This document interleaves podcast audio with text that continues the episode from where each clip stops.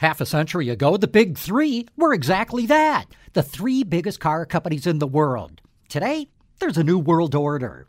With Automotive Insight, I'm John McElroy.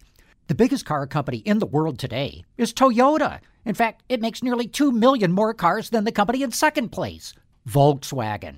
Third place goes to the Renault Nissan Mitsubishi alliance, and amazingly, Hyundai is now the fourth largest car company in the world. General Motors, it's in fifth place, and Stellantis, which includes Chrysler, is in sixth. Then comes Honda, and Ford is now down in eighth place, followed by BMW and Mercedes Benz. So there you go, the top 10 car companies in the world at the moment. And I say that because with all the EV startups, the Chinese coming on strong, and the move to electric cars, this list is definitely going to change. With Automotive Insight, I'm John McElroy, WWJ News Radio 950.